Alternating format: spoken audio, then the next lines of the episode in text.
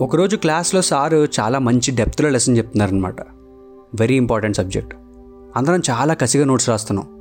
ఒక్క పాయింట్ కూడా మిస్ అవ్వకూడదని ప్రతి ఒక్కడు ఒక్క లైన్ మిస్ అయితే వేరే వాళ్ళు బుక్లోకి చూసి మరీ ఎక్కించుకుంటున్నారు. కానీ ఇంత హడావిడిలో ఒక్కడు మాత్రం నోట్సే రాయకుండా అలా బ్లాక్ బోర్డ్ వైపు చూస్తున్నాడు. వీడికి ఎంత పత్తకనరా అని మైండ్లో ఒకటే వాయిస్ వినబడింది. నమస్కారం నా పేరు అవినాష్. మీరు వింటోంది డాబా కథలు మళ్ళీ మొదలు. క్లాస్ అయిపోయాక వాడే నా దగ్గరికి వచ్చి అరే ఒక్కసారి నీ నోట్స్ ఇస్తావా? అని అడిగాడు. నాకు మాత్రం ఎక్కడ మేము అందరం కష్టపడిపోతున్నాం? వీడు మాత్రం అస్సలు కష్టపడట్లేదు. వీడికి ఎందుకు నోట్స్ ఇవ్వాలి? అనే మెంటాలిటీతో ఇవ్వలే. నెక్స్ట్ రోజు కూడా అలాగే ఈ నోట్స్ రాయకుండా అలాగే చూస్తున్నాడు. నాకు ఇంకా మండిపోయింది. నేను ఎలాగో ఇవ్వనన్నాను కాబట్టి వేరే వాళ్ళని అడగడానికి వెళ్తుంటే వీడికి నోట్స్ ఇవ్వకండి రా. మనందరం క్లాస్లో కష్టపడి రాస్తుంటే వీడు మాత్రం ఆడుకుంటున్నాడు. అని చెప్పి చిన్న సీనే క్రియేట్ చేశా అక్కడ. వాడు అస్సలు అరవలేదు. ఇట్స్ ఓకే చిల్ అని చెప్పి అక్కడి నుండి హర్ట్ అయ్యి వెళ్ళిపోయాడు. కట్ చేస్తే వన్ వీక్లో మా పాత సెమ్ రిజల్ట్స్ వచ్చాయి.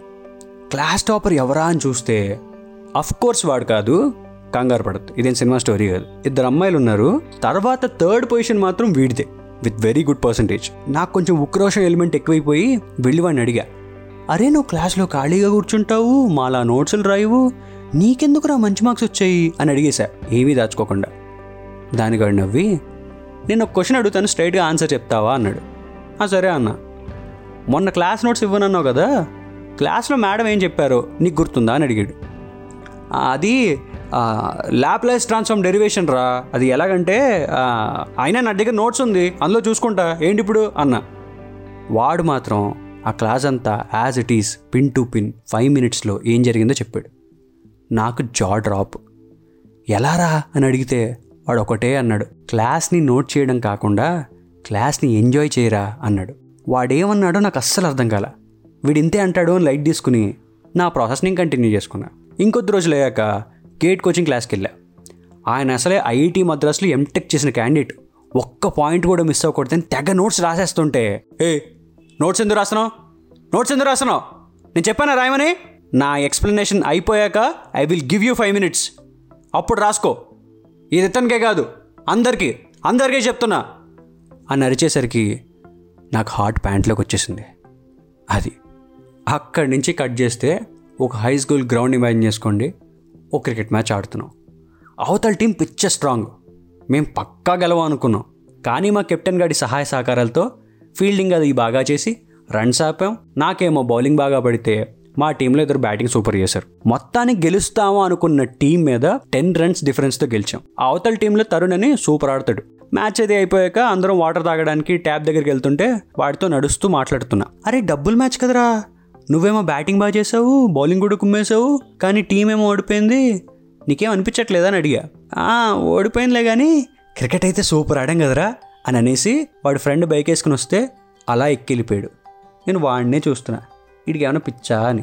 ఈ త్రీ ఇన్సిడెంట్స్ ఇప్పుడు చెప్పడానికి ఒక మెయిన్ రీజన్ ఉంది.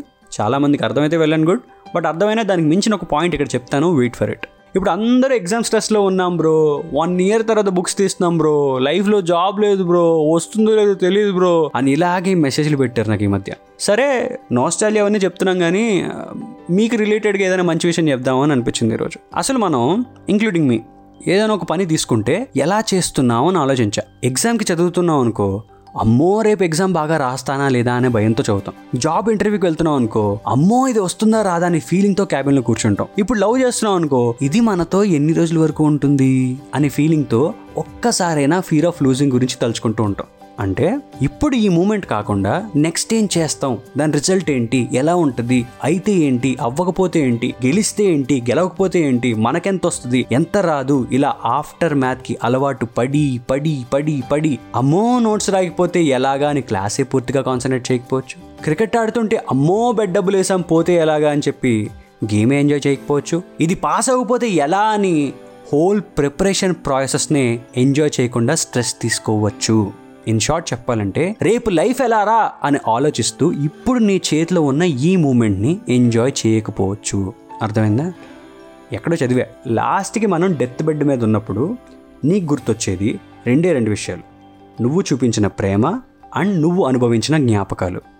నీ ఎంకమ్మ అవే సరిగ్గా ఎక్స్పీరియన్స్ చేయకపోతే తొక్కలోది మనకు సిక్స్టీ ఇయర్స్ ప్యాకేజ్ ఇంత లైఫ్ ఇంత టెక్నాలజీ ఇంత బట్టలు ఇంత శాలరీ ఇవన్నీ ఎందుకు?